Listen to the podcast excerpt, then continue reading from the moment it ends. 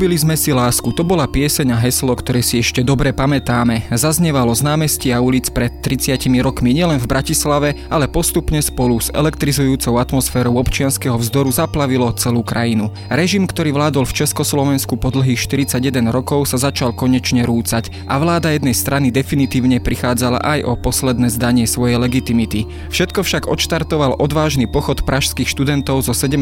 novembra 1989 a násilný zásah represívnych zložiek. Nechceme násilie bolo preto ďalším heslom, ktoré vzburcovalo davy rozhorčených ľudí a dalo napokon vzniknúť aj občianskému hnutiu Verejnosť proti násiliu. Odpor proti režimu však existoval už o mnoho skôr. Tvorili ho tzv. ostrovy pozitívnej deviácie, iniciatívy ochranárov, stretnutia umelcov mimo oficiálnej scény, púte veriacich či nekonvenčná undergroundová hudobná scéna. Túžba po slobode v neslobodnej krajine si hľadala svoju cestu v najrôznejších podobách a prejavoch. Ako sa to všetko začalo a ako sa dnes máme dívať na štruktúru a prejavy pozoruhodnej spoločenskej a politickej premeny nazývanej Nežná revolúcia. Moje meno je Jaro Valent, som zodpovedným redaktorom časopisu Historická reví a rozprávať sa budem s historikom Petrom Jašekom, riaditeľom sekcie vedeckého výskumu Ústavu pamäti národa.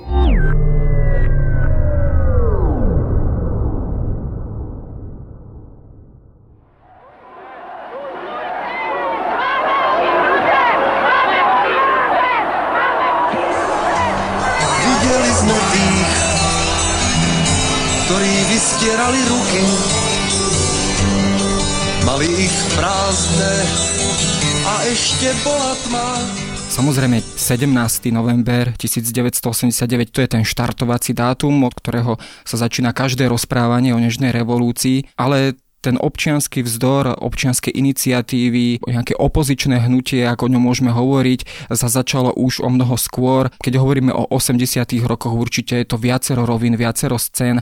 Skúsme si ich najskôr priblížiť. Áno, naozaj e, v súvislosti s dnešnou revolúciou ten 17. november veľmi výrazne rezonuje, aj pretože je to štátny sviatok, ale sú tu aj iné veľmi významné dátumy. Spomeňme aj 16. november, kedy vyšli do ulic bratislavskí študenti, ale páči sa mi ten prístup, myslím si, že historicky je veľmi správny, že musíme sa pri tom našom rozprávaní odraziť od niečoho, čo bolo oveľa skorej a to bolo e, formovanie tých štruktúr, ktoré potom v novembri 1989 sa dokázali postaviť na tribúnu a postaviť sa celkom otvorene voči komunistickému režimu a zmobilizovať občianskú spoločnosť.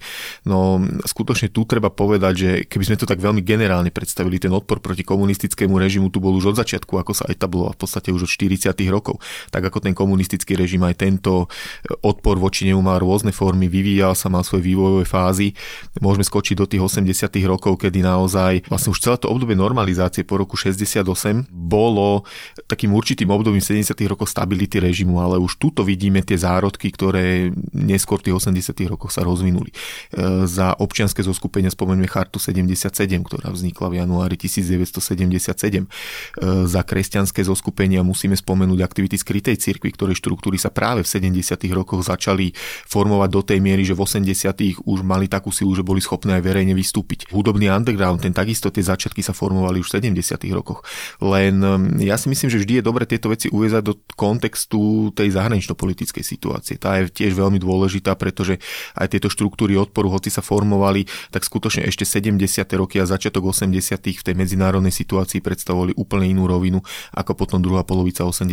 rokov, kedy prišiel Michail Gorbačov so svojou politikou perestrojky. A samozrejme táto medzinárodná situácia, medzinárodná politická situácia formovala aj určité nádeje tohto opozičného hnutia alebo opozičných hnutí v Československu, ktorá povedzme z tých okolitých krajín bola taká smerodá podstatná. Bolo to Polsko, ktoré teda už dávnejšie prechádzalo istým procesom reforiem a postupného kompromisu a ústupu toho režimu voči požiadavkám opozície, prípadne ďalšie krajiny. Bez pochyby Polsko v mnohom bolo minimálne v zmysle toho odporu proti režimu lídrom toho východného bloku ako takého a Poliaci spolu s Maďarmi ako prví pochopili, čo znamená nová Gorbačová politika perestrojky, že to nie sú len hospodárske reformy a glasnosť vnútri Sovietskeho zväzu, ale že sa presunula aj do zahraničnej politiky politiky a že naozaj tá Brežňová doktrína, v mene ktorej e, bola realizovaná vojenská invázia do Československa v auguste 68, je postupne nahradená novou zahranično-politickou líniou a doktrínou, neskôr nazvanou Sinatrova, podľa pesničky amerického speváka My Way. Takže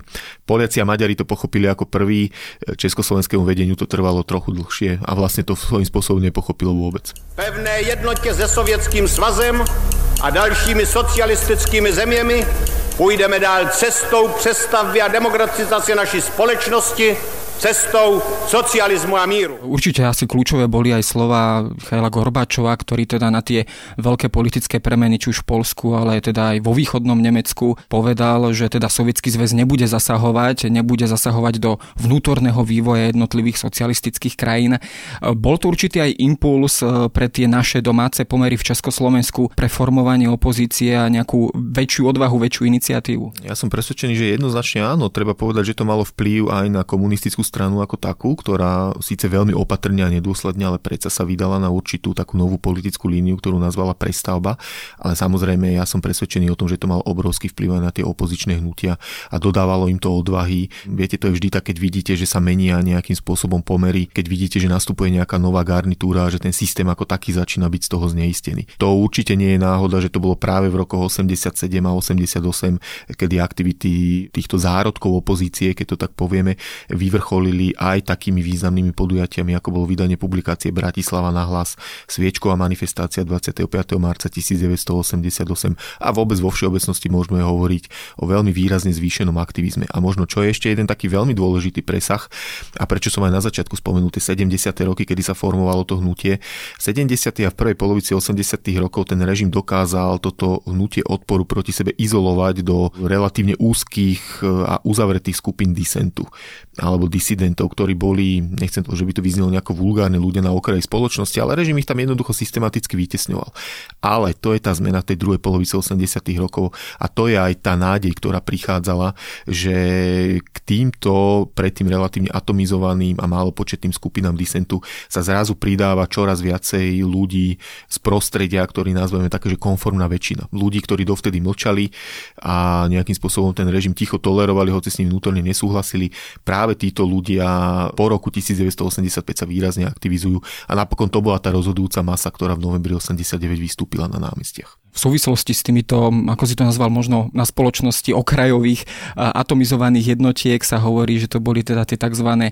ostrovy pozitívnej deviácie. V čom teda táto pozitívna deviácia, keď si to skúsime vysvetliť, vlastne spočívala? Teda bol to ústup od toho spoločenského konformizmu, snaha nájsť si nejaký slobodný priestor v neslobodnom prostredí? Presne tak, vernosť určitým hodnotám, hodnotovým systémom, ktorý sa komunistický režim systematicky snažil potlačať.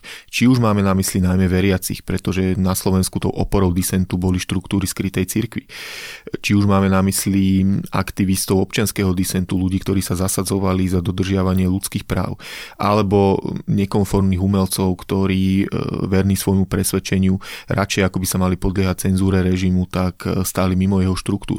Toto boli tie ostrovy, toto boli skupiny ľudí, ktorí de facto s tým režimom boli každodenne konfrontovaní a ako sa nakoniec ukázalo, tak tento svoj zápas dovedli dovedli aj do víťazného konca a určite mali veľký podiel na tom, že ten režim ako taký sa zrútil.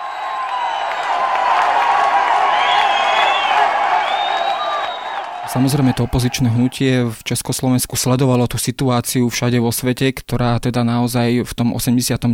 roku nabrala rýchly obrad e, a určite teda ich nenechal chladným povedzme aj pád berlínskeho múru.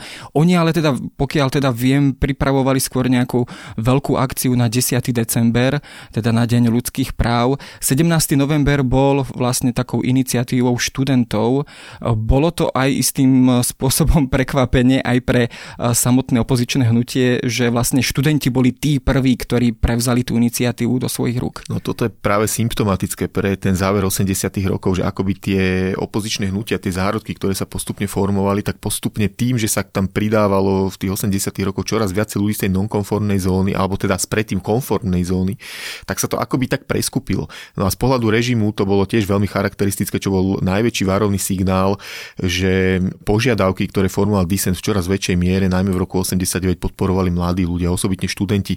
Podľa mňa toto je do istej miery, že študenti začali tú revolúciu, to nie je náhoda. Podľa mňa je to do veľkej miery logické vyústenie.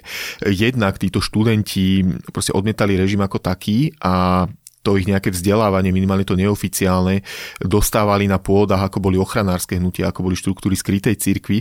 A potom podľa mňa ešte jeden veľmi dôležitý faktor, možno často podceňovaný, toto bola generácia ľudí, tých študentov mladých, ktorí nemali bezprostrednú skúsenosť s augustom 1968.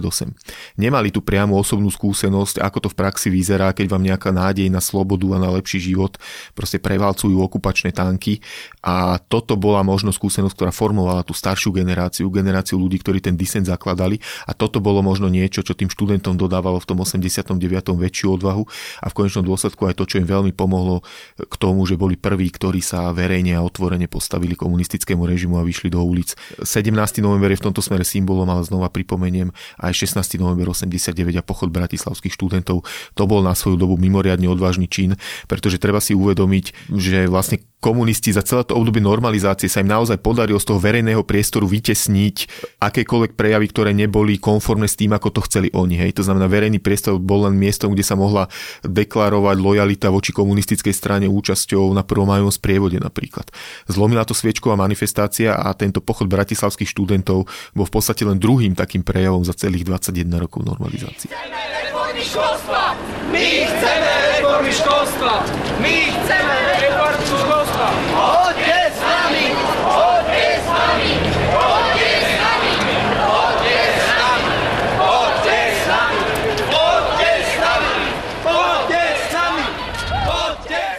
On, tento pochod sa nakoniec skončil bez nejakého zásahu bezpečnosti, na rozdiel od toho pochodu študentov v Prahe. Čím to možno bolo?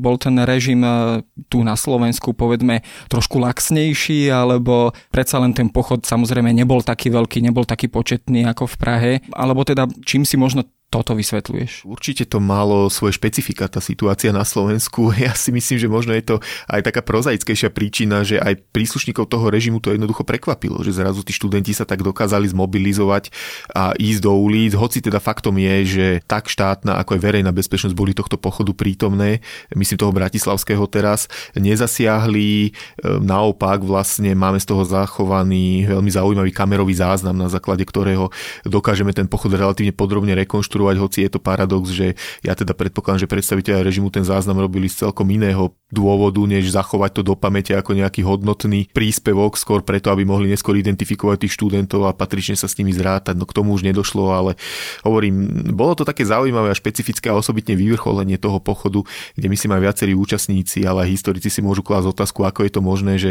zrovna sa tam podarilo v úvodzovkách to poviem vymáknúť e, ideologického tajomníka Gejzu Šlapku a viesť tým taký rozhovor rozhovor, aký s ním tí študenti viedli. Bola to veľká odvaha, naozaj klobúk dole pred všetkými, čo sa toho zúčastnili. Dneska sa na to možno pozeráme s takým úsmevom, ale ja som si istý, že účastníci pochodu by mi dali za pravdu a viem aj od viacerých z nich, že e, jednoducho tá odvaha, tá bariéra strachu, ktorú museli zlomiť, bola obrovská, pretože tam minimálne každý z nich sa musel niekde zamysleť vnútri, že tak teraz som už na vysokej škole skončil a aj moje nejaké profesné uplatnenie je teraz naozaj v stávke a na váškach. Tam na tejto videonahrávke, ktorú si spomínal, jeden taký moment, eh, kedy naozaj tí študenti váhali sa prejaviť na kameru a vysloviť nejaký svoj názor na kameru, až to teda nakoniec urobila jedna zo študentiek a nakoniec teda sa k nej, eh, tak povediac, prisunul celý dav študentov a pevne sa za ňu postavil. Sú takéto momenty práve tým psychologickým zvratom, kedy sa aj ten zvyšok spoločnosti v takýchto situáciách postaví na stranu tejto opozície alebo teda nejakých študentských požiadaviek, opozičných požiadaviek Stalo sa práve možno niečo takéto aj po tom 17. novembri? Ja si myslím, že určite, že tí ľudia, ktorí sa potom dostali na námestia, presne to bolo o tom, museli v sebe prekonávať bariéru strachu, pretože to je to, čo dneska sa možno aj ťažšie vysvetľuje mladším generáciám, že ako ten režim pôsobil, že ja nehovorím, že bol všemocný, to určite nie, ale tie jeho štruktúry boli proste rozvetvené všade. Jednoducho tam ste nemali pluralitu ako dneska, kde je veľa zamestnávateľov. Tam ste mali jedného jediného zamestnávateľa, ktorý všetko garantoval, to bol štát. A vy ako náhle ste raz mali nejaký negatívny kádrový posudok, že ste niekde vystupovali proti režimu, tak verte, že to sa ťahalo nie len s vami, ale so všetkými vašimi rodinnými príslušníkmi. A z tejto pozície sa na vás ako režim pozeral, z tejto pozície vás hodnotil, z tejto pozície vás kádroval. Takže prekonať túto bariéru strachu určite nebolo v tom novembri 89 jednoduché a naozaj klobúk dole pred odvahou všetkých ľudí, ktorí dokázali vtedy verejne vystúpiť. No a možno to tak povedať, že z hodou okolností mladá študentka Henrieta Hrinková bola de facto prvá, ktorá takto verejne vystúpila. Určite a samozrejme rovnako aj klobúk dole pre študentmi v Prahe, ktorí vyšli a skutočne ten zásah režimu, keď sa na to tak spätne pozrieme, ťažko je to veľmi vôbec pochopiť, že prečo ten režim vôbec zasiahol. Hej. A takisto aj pri sviečkovej manifestácie, že možno pre seba by tí komunisti lepšie urobili, keby k tomu silovému zásahu vôbec nedošlo, že tá manifestácia by vyznela. Ale zase to už je práve tá podstata režimu, tá jeho taká slabosť a úpenlivé lipnutie na vedúcej úlohe komunistickej strany a snaha za každú cenu vytesniť akýkoľvek opozičný názor z verejného priestoru, ktorý ho potom nútil aj k takýmto konaniam, ktoré mu de facto odpílili konára. Keď sa pozrieme na tieto udalosti z tej opačnej strany, zo strany režimu, do akej miery štátna bezpečnosť monitorovala všetky tieto udalosti, nielen samozrejme zo 17. novembra a nasledujúce, ale povedzme aj ten vývoj tesne pred novembrom 89. Ako vyzerala vôbec činnosť EŠTB v týchto kľúčových chvíľach? Tak štátna bezpečnosť bola de facto politická tajná policia komunistického režimu ako takému, verne mu slúžila až do posledných chvíľ a naozaj sa mu snažila všemožne sprostredkovať informácie z prostredia formujúcej sa opozície, z prostredia nelegálnych štruktúr, e, do ktorého systematicky nasadzovala svojich tajných spolupracovníkov a rozpracovávala ho spravodajskými metodami. Takže z tohto hľadiska jednoznačne štátna bezpečnosť bola mocenská opora komunistického režimu. Platilo to až naozaj do jeho posledných dní a dneska to už vieme tak rekonštruovať, že veľmi dôležitým zlomom aj v tomto smere bol generálny štrajk z 27. novembra 1989. Do tej doby dokonca máme zachovaný e, jeden dokument, ktorý hovorí o tom, že štátna bezpečnosť systematicky chcela preniknúť do prostredia formujúcej sa politickej opozície. Zase je veľmi obľúbená metóda, ako pôsobila a to naozaj aj verte, že súvisí s tým, keď som hovoril, že ten disent bol akoby atomizovaný a vytesnený na okraj. Bolo to aj práve preto, že to bolo systematický muslim toho režimu, ktorý na to, aby toto dosiahol, nasadzoval všetky svoje prostriedky, osobitne štátnu bezpečnosť, ktorá vnášala také rozpory a pnutia svojimi metódami do toho opozičného prostredia a toto isté chceli zopakovať aj po 17. novembri. Nepodarilo sa im to však už z pochopiteľných príčin, pretože tých aktívnych ľudí, ktorí aktívne už vystupovali proti režimu, bolo jednoducho príliš veľa a to už nemohli obsiahnuť.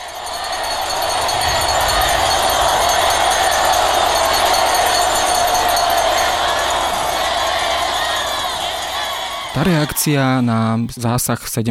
novembra voči študentom by sa dala charakterizovať ako určité rozhorčenie ľudí a občanov voči násiliu. Tam teda dokonca vkolovala aj tá fáma o smrti študenta Šmída. Tá nakoniec teda vyburcovala ľudí a keď teda konkrétne spomeniem napríklad teda vytvarníka Rudolfa Sikoru, ktorý teda inicioval takú tú telefonickú štafetu na zvolanie takého prvého zhromaždenia alebo prvého stretnutia predstaviteľov tej neoficiálnej scény alebo opozičného hnutia do umelky. Bolo toto také naozaj spontánne hnutie alebo spontánna akcia, ktorá možno prekvapila aj samotných iniciátorov, že mala až taký veľký úspech v nasledujúcich dňoch? Určite je tam ten veľmi silný prvok takej spontánnej reakcie, takého rozhorčenia, ale to je napokon len dôkazom toho, o čom sa tu bavíme, že vlastne v tých 80 rokoch to gradovalo. A zase tiež, keď hovorím o novembri 89, že prečo boli ľudia nespokojní, naozaj ten režim svojou politikou doviedol spoločnosť do hlbokej krízy. Ona možno ešte nebola úplne viditeľná v zmysle, že by hospodársky kolaboval, ale jednoducho bola tu prítomná. Proste ľudia videli, cítili, že tento režim nejakým spôsobom nevyhovuje, že nie sú s ním spokojní. Aj preto bolo možné tak rýchlo mobilizovať občianskú spoločnosť a tak ako hovoríš, tie prvé hodiny a prvé chvíle takýchto historických prelomových udalostí sú vždy veľmi dôležité. A možno práve aj to dodalo tým ľuďom odvahu, že keď počítali s tým, že stretne sa nás tam pár známych a zrazu tam prišlo niekoľko stoviek ľudí, tak to je ohromný mobilizujúci faktor, keď vidíte, že nielen vy, ale aj ďalší ľudia ľudia sú ochotní tú bariéru strachu prekonať a vykročiť smerom k neistej budúcnosti, ale s nádejou na lepší život. Tam sa vlastne zrodilo, keď teda hovoríme konkrétnejšie 19. novembra a následne aj 20. novembra hnutie VPN, teda alebo verejnosť proti násiliu, ktorá si tak trošku zobrala do toho svojho názvu práve tú hlavnú myšlienku odporu proti násiliu, ktorého sa teda režim dopúšťal aj teda 17. novembra. Ako sa toto hnutie vôbec rodilo? Bolo to naozaj opäť e, spontánnym spôsobom jednotliví členovia toho slávneho koordinačného výboru zrejme boli volení, tak povedať, s takým aklamačným spôsobom. Ako sa toto hnutie vlastne rodilo? Tak bol to vysloven demokratický spôsob, kde naozaj na tom stretnutí prvom v Umelke boli vyvolané mená ľudí, ktorí mali dôveru väčšiny a tí sa dostali vlastne takto veľmi spontánnym spôsobom, ale svojím spôsobom aj prirodzene, pretože to boli ľudia, ktorí už predtým pôsobili v disente alebo minimálne mali autoritu e, v krúhoch bratislavských nonkonformných intelektuálov. Čiže e, zase neberme to tak, že to boli len nejakí ľudia, ktorých nikto nepoznal a zrazu sa tam len tak dostali. To boli ľudia, ktorí sa poznali a do istej miery bolo prirodzené, že práve tie mená, ktoré odzneli e, na tom stretnutí v tej umelke odzneli. Ale tak je to naozaj taký dôkaz o tom, že e, nič nebolo plánované, nič nebolo nejako vopred organizované a konec koncov poznáme to z dejín, že vy môžete zorganizovať, čo chcete, naplánovať, ako chcete, aj tak realita vždycky býva nejakým spôsobom iná, ale túto pri vzniku VPN jednoznačne prevažoval ten spontánny prvok a do veľkej miery aj demokratický, pretože tak ako si povedal, tá aklamácia tam bola dôležitá, súhlas tých ľudí, ktorí tam vtedy boli prítomní. Neskôr sa častokrát spomínalo, možno s istou či už iróniou alebo smutkom, že sa zrodili vlastne dve opozičné hnutia, občianské fórum v Prahe a verejnosť proti násiliu v Bratislave. Mnohí za tým videli ako keby také prvé delenie Československa. Vieme dnes vysvetliť, prečo sa toto vlastne stalo, prečo nebolo to opozičné hnutie v Československu od začiatku úplne jednotné. Sú za tým nejaké hĺbšie príčiny alebo jednoducho vývoj udalostí doviedol tie procesy vlastne len do takéhoto náhleho výsledku. Je to práve aj jeden z dôkazov o tej spontánnosti, ako to opozičné hnutie vznikalo, že teda naozaj nič nejaké plánované, že teraz to vznikne nejako centrálne, ale naozaj iniciatíva občanov z dola, ktorí sa rozhodli zobrať veci do svojich vlastných rúk. A podľa mňa to bolo do veľkej miery aj prírodzené, súviselo to aj s tým e, vývojom disentu a odporu proti komunizmu v predchádzajúcom období, kde skutočne to Slovensko v rámci spoločného štátu malo v tomto zmysle slova značne také autonómne postavenie a malo svoje veľké špecifika. Myslím si, že to sa odzrkadlilo aj pri tom, tom, kedy ľudia sformovali verejnosť proti násiliu, ktorá, a to treba povedať, ona bola odlišná nielen s tým svojim názvom, hej, že to bolo nie to isté ako občianske fórum, iný názov, ale povedzme, že aj taká tá stratégia bola predsa len trošku taká rozdielná, pretože VPN sa minimálne v začiatkoch oveľa viacej orientoval na otázku mobilizácie tej spoločnosti,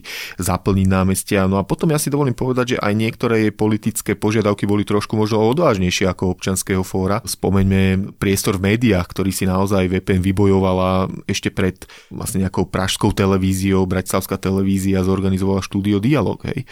Ale nájdeme isto aj ďalšie veci, veľa sa hovorí a to už je tak všeobecne známejšie, tá požiadavka na zrušenie vedúcej úlohy komunistickej strany, ktorá bola vlastne kľúčová a ťažisková. Ale zase to teraz nie, že by som chcel úplne prihrievať polievku VPN a teraz hovoriť, že občianske fórum boli nejakí spiatočníci, to určite nie, hej, akože tieto hnutia od začiatku spolu veľmi úzko spolupracovali. No a keď si spomenul tú akoby dvojkolajnosť, tak e, musím spomenúť dve veci. Jednak tu, že aj tie občianske fóra niekde na Slovensku vznikali, najmä v Košiciach to bolo veľmi aktívne a veľmi živé. A potom ešte jednu takú vec, ja to zvyknem tak často hovoriť, že to je možno práve trošku aj toto VPN občianske fórum aj v tej terminológii, že my Slováci si pripomíname nežnú revolúciu, poznáme tieto udalosti a v Čechách ako sametovú revolúciu, hej, a to nie je jedno a to isté.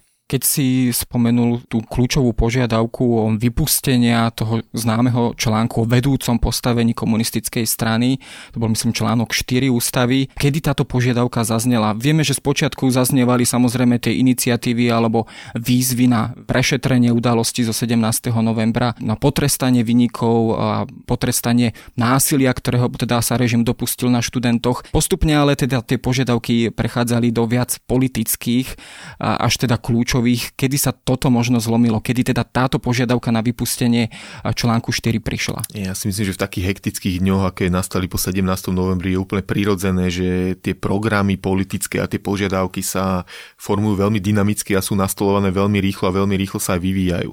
No ohľadom tejto požiadavky vedie sa aj taká diskusia medzi historikmi, e, že ako vlastne vznikla a kde sa dostala. No tak sú v podstate dve interpretácie. Jedna hovorí o tom, že vznikla v prostredí študentského hnutia ako takého. Priznám sa, že k tejto sa prikláňam aj ja, ale jej nejaké verejné formulovanie ako také, aspoň v nejakých interných krúhoch a na nejakých námestiach alebo tribúnach sa pripisuje aj vystúpenia vnútri komunistickej strany, alebo teda komunistom ako takým. Hej. No faktom je, a to sa môžeme odraziť od pevného dátumu, kedy prvýkrát zaznela na nejakom naozaj celoslovenskom fóre. Bolo to vo vysielaní štúdia Dialog 24. novembra 1989 práve v tom prelomovom štúdiu Dialog, kde ju vlastne sformuloval Milan Kňažko ako jednu z požiadavek verejnosti proti násiliu, v mene ktorej organizuje generálny štrajk ako taký. sme si vydržať si nový deň. Ako si spomínal, ten proces bol naozaj veľmi hektický, tie dni naozaj prinášali nové a nové udalosti a keď si to len tak naozaj porovnáme, 19. novembra bolo teda zvolané stretnutie v Umelke, boli formulované prvé požiadavky a výzvy a už 24. teda piatok, už vlastne predsedníctvo ústredného výboru KSČ tak povedať podalo demisiu alebo bolo rozpustené. To je teda na to obrovské 20-ročné obdobie normalizácie, keď si to človek tak premietne, obrovský zvrat, ktorý teda zaskočil asi všetkých. Čím to bolo, že režim takto rýchlo ustúpil pred davmi ľudí? To, že tento režim sa takto doslova zosypal, lebo rezignácia najmocnejšieho orgánu, ktorý dovtedy rozhodoval o celom dianí v štáte, de facto je toho dôkazom, je vlastne prejavom toho, ako úspešná bola mobilizácia občianskej spoločnosti a rozhodlo to, že ľudia vyšli na tie námestia, prekonali strach, našli v sebe odvahu a postavili sa za požiadavky, ktoré v tomto prípade už formulovala verejnosť proti násiliu, ale preplnené námestia ju odsúhlasili. Možno v tomto smere, čo sa až tak veľmi výrazne nespomína, ale ja to povedal, považujem za veľmi dôležité. Oprávnene hovoríme, že epicentrom dnešnej revolúcie e, boli námestia v hlavných mestách. Na Slovensku, Bratislave na námestí SMP, e, v Čechách zase Praha, Václavské námestí, Letenská plaň. Ale čo je veľmi dôležité, prienik do regiónov, prienik mimo hlavných miest, pretože v tých prvých dňoch ešte aj komunisti, e, verte, oni sa snažili zvrátiť ten vývoj, hrali na takú kartu, že to sú iba bratislavskí intelektuáli, to je úzka skupina, to je iba tuná, ale tým, že tú revolúciu sa podarilo úspešne preniesť mimo tieto hlavné centra a že postupne sa k námestiu SMP pridávali ďalšie námestia v slovenských mestách. Toto bolo veľmi dôležité a to aj do veľkej miery pôsobilo na rozhodovanie komunistov rezignovať. Samozrejme tým 24. novembrom sa ešte nič neskončilo, ten vývoj pokračoval ďalej. Tam teda došlo k také rekonštrukcii vlády, do čela sa dostal eh, Ladislava Damec. Ten sa snažilo nejaký kompromis, tam teda boli otvorené tie okrúhle stoly vyjednávania. Čo sa vlastne tento režim snažil ešte uhrať v týchto dňoch? Ako si predstavoval ten ďalší vývoj? Snažil sa nejak ešte ustražiť si túto moc? Alebo ten vývoj bol natoľko rozbehnutý, že už aj oni možno naozaj komunisti chápali, že moc im uniká z rúk? No, snažil sa toho úrať pre seba čo najviac a dôkazom sú toho práve tie rokovania, pretože oni prebiehali v rámci niekoľkých fáz a tie prvé rokovania vlastne viedli k tomu, že premiér Adamec, ktorý bol premiérom už pred 17. novembrom 89, lebo tá stratégia bola taká, že teraz nejdeme rokovať s predstaviteľmi komunistickej strany, lebo padla vedúca úloha, už je to len jedna zo strán. Ideme rokovať s predstaviteľmi štátu. A to bol v tomto prípade komunista Adamec. No a stále bolo v hre to, o čo sa aj on usiloval, príprava nejakej novej vlády, ktorá povedzme by mala možno nie líniu demokratickú, ale nejakú perestrojkou. Bol to aj ten pokus, je to taká vláda, poznáme ju do deň vošla akože 15 kúpeť, hej, kde vlastne to bolo spôsob jeho zmýšľania, hej, ako by tú vedúcu úlohu mal v krvi, že proste nominoval novú vládu, kde bolo z 20 ministrov 15 komunistov. Ale znova to svedčí aj o tom, akú silu mali vtedy tie preplnené námestia, kde naozaj ľudia, keď sa toto dozvedeli, okamžite znova vyšli do ulic a znova tá požiadavka, že ak táto vláda nerezignuje a neupraví sa podľa pomerov, ktoré sú zodpovedajúce aktuálnej situácii, zopakuje sa generálny štrajk. Toto bolo to, čo vlastne prinútilo potom aj Adamca rezignovať rozbehli sa to, čo poznáme ako okrúhle stoly, hoci u nás e, sa používa skôr taký termín, že rokovanie tzv. rozhodujúcich politických síl, tie okrúhle stoly sú skôr typické pre Polsko. Každopádne e, sadlo sa za rokovací stôl, rokovalo sa a výsledkom bola nová vláda, známa ako vláda národného porozumenia, hoci stále ešte na čele s bývalým komunistickým ministrom Marianom Čalfom, ale predsa len už vláda, v ktorej komunisti väčšinu nemali. No, Marian Čalfa je naozaj pozoruhodná postava týchto dní. Ten dokázal naozaj preniesť e, celý ten vývoj do úplne novej epochy, keď to tak nazveme, alebo do úplne novej podoby. Myslím, že to bol aj on, kto navrhol Václava Havla pred federálnym zhromaždením na prezidenta. Teda bola to táto postava, ktorá hrala v týchto dňoch takú kľúčovú úlohu, alebo teda takú tú spojku medzi tou bývalou niekdajšou komunistickou epochou a novou demokratickou, aj teda so všetkými negatívami, ktoré k tomu patria. Povedzme, že to bol dosť významná postava tohto obdobia a určite jedna z takých symbolických tvári procesu tejto transformácie, pretože toto je práve to, čo ľudia častokrát hovoria, že v procese vyrovnávania sa s komunizmom, že sa stal premiérom v období decembra 1989 je možno aj pochopiteľné, pretože naozaj ten totalitný komunistický režim ovládal celú tú spoločnosť a preto poznáme tú revolúciu ako nežná, že sa podarilo nejakým spôsobom negociovať a dosiahnuť dohodu jeho ústupu. Hej. Už možno ťažšie pochopiteľné je, že sa stal premiérom aj po roku 1990, no ale to už je politika. Do decembra 89 to bola hlavne revolúcia, potom nastúpila politika a tá častokrát býva umení možné. Můj nejvýznačnější předchůdce zahájil svůj první projev citátem z Komenského. Dovolte mi, abych já svůj první projev ukončil vlastní parafrází téhož výroku. Tvá vláda, lidé, se k tobě navrátila. Splnila sa tá základná požiadavka, to znamená vypustenie vedúcej úlohy komunistickej strany a samozrejme nové voľby, ktoré teda boli naplánované na jún roku 1990. Je teda jún roku 1990 aj takou záverečnou bodkou za revolúciou. E, mnohí to teda považujú práve tento termín, prípadne je to možno skorší termín, či už e, zvolenie Václava Havla 29. decembra za prezidenta. Je na tomto nejaká zhoda historikov? Nie je poviem na rovinu, nie je tých významných dátumov je veľmi veľa. Slobodné voľby sú každopádne dôležitý milník z toho hľadiska, pretože naozaj sú de facto legitimizáciou tých zmien, ktoré spoločnosti e, nastali počas novembra a decembra roku 1989 naozaj tá účasť v nich mimoriadne reprezentatívna zložka, viac ako 95% voličov sa ich zúčastnilo a títo voliči v slobodných, tajných a demokratických voľbách rozhodli o tom, že si proste neprajú vládu komunistickej strany. Takže preto tie voľby sú veľmi dôležitým milníkom, hoci ja sa nazdávam, že tá éra politiky ako takej prišla skôr ešte pred nimi, ale možno aj toto je taká myšlienka, e, ktorú ja často zvyknem formulovať tak, že vnímam ten pád komunistického režimu ako nejaký proces. A preto je aj dobré, že to naše rozprávanie sme začali pred novembrom 89 a že v ňom pokračujeme aj po novembri 89, pretože tá transformácia ako taká naozaj začala niekde a niekde aj skončila a pokračovala.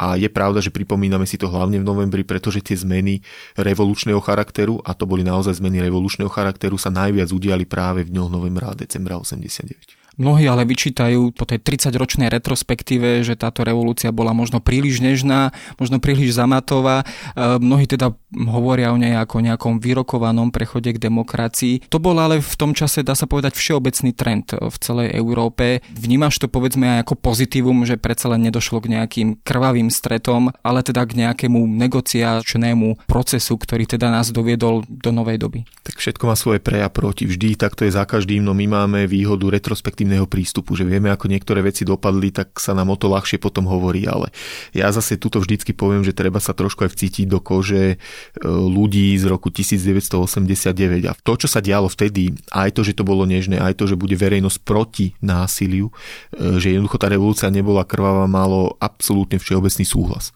minimálne do povedzme nejakého decembra 1989. Samozrejme, preto aj hovorím, že už tá politika ako taká sa dostala už pred voľbami, pretože mnohí ľudia potom boli sklamaní práve e, z toho, že ľudia typu Marian Čalfa sa dostali na kandidátku občanských hnutí, ktoré v novembri vystúpili e, proti komunistickému režimu. Hej. Ale hovorím, je to už iná vec. V novembri a decembri 89 ľudia podporovali tento typ e, revolúcie. 30 rokov je naozaj veľké číslo, hoci teda pre mnohých ešte stále malé číslo, aby sme mohli objektívne zhodnotiť tieto udalosti. Ústav pamäti národa ale e, chystá rad podujatí, ktoré teda budú pod hlavičkou Festivalu Slobody. Čo konkrétne sa chystá? Tak, tak ako každý rok pripravujeme aj toho roku viacero podujateľ tým, že je 30. výročie, tak naozaj sa snažíme k tomu zodpovedne pristúpiť a od Festivalu Slobody, samozrejme to je jedna z našich ťažiskových akcií, je to multižánrový festival, ktorého súčasťou je filmová projekcia, otváranie výstav, ale napríklad aj spomienka na pochod bratislavských študentov zo 16. E, novembra pripravujeme aj veľkú medzinárodnú vedeckú konferenciu, kde sme naozaj veľmi radi, že naše pozvanie prijali renomovaní zahraniční odborníci e, za všetkých ich spomeniem aspoň historikov Jamesa Krapfla, ktorý napísal pozorúhodnú knihu o nežnej revolúcii, alebo amerického profesora z Harvardu Marka Kramera, takže pozývam poslucháčov zúčastniť sa. Konferencia sa bude konať 12. a 13. novembra v priestoroch historickej budovy Národnej rady Slovenskej republiky a samozrejme aj ostatní historici, ktorí vystúpia, prinesú určite zaujímavé pohľady. No a ten festival bude bežať od 11. a myslím si, že kolegovia pripravujú veľmi zaujímavý program, hovorím filmy, výstavy, divadelné predstavenie vytvorenie víkend zatvorených hraníc, aby sme predsa len si pripomenuli, aká bola skutočná podstata toho komunistického režimu a čo to znamenalo žiť pred rokom 1989, takže pozývam týmto aj poslucháčov na všetky podujatia. No a tak ako sme sa my tu dnes porozprávali, sa budú určite rozprávať aj odborníci počas tohto festivalu a budú si môcť ľudia a poslucháči naozaj vypočuť ešte ďaleko viac zaujímavých diskusí. Ale ja pre tento raz ďakujem za návštevu.